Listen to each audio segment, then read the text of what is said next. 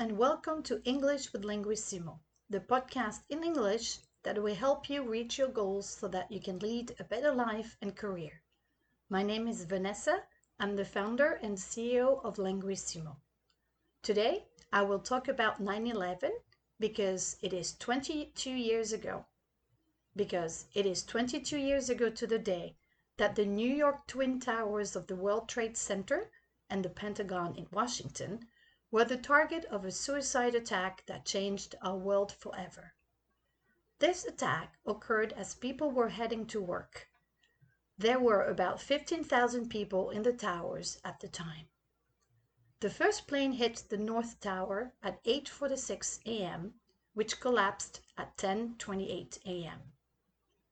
The second plane hit the South Tower at 9:03 a.m which collapsed within a few seconds at 9:59 a.m.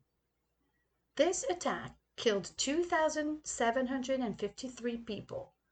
60% of them have been formally identified, and two were just yesterday thanks to their DNA.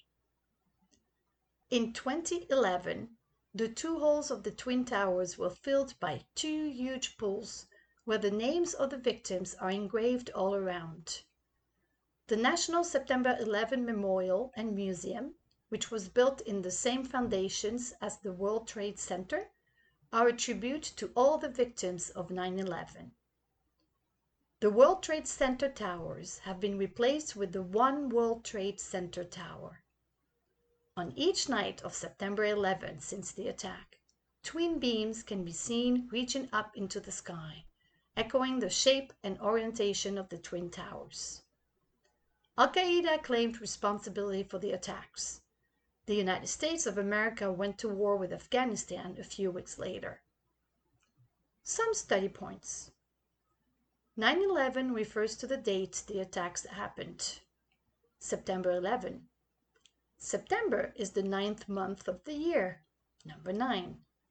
In the United States of America, when you write the date, you put months before days while in France and in England you put days before months. Confusing, I know. To head to means se rendre à. To hit in that context means percuter, and to collapse, s'effondrer. Thanks to means grâce à, but people in Northern America tend to use because of, à cause de, instead. Each means chaque. Every is a synonym. Both are followed by a noun in the singular. Each, every night. When writing a date in English, use the preposition on. On September 11. On Christmas Day. To claim responsibility means revendiquer. To go to war means entrer en guerre. Some practice questions. Where were you during the 9 11 attacks? Have you been to New York since? Have you visited the National September 11 Memorial and Museum? Ta-da! That's it for today. I hope you enjoyed this podcast.